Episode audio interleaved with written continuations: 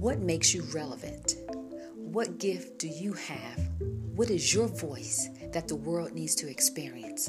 All of us have something that another person could benefit from, whether it's to inspire them, to encourage them, to motivate them, or could possibly save their life, believe it or not. But most of us hold on to that gift, that voice, out of fear. Hi, I'm Garuthi, and in these podcasts, we're going to talk about our relevance, how we're ignited, empowered, inflamed with a gift. But we hold on to that gift because of one word, one four-letter word, fear. Let's address our relevance and how we can get past those fears.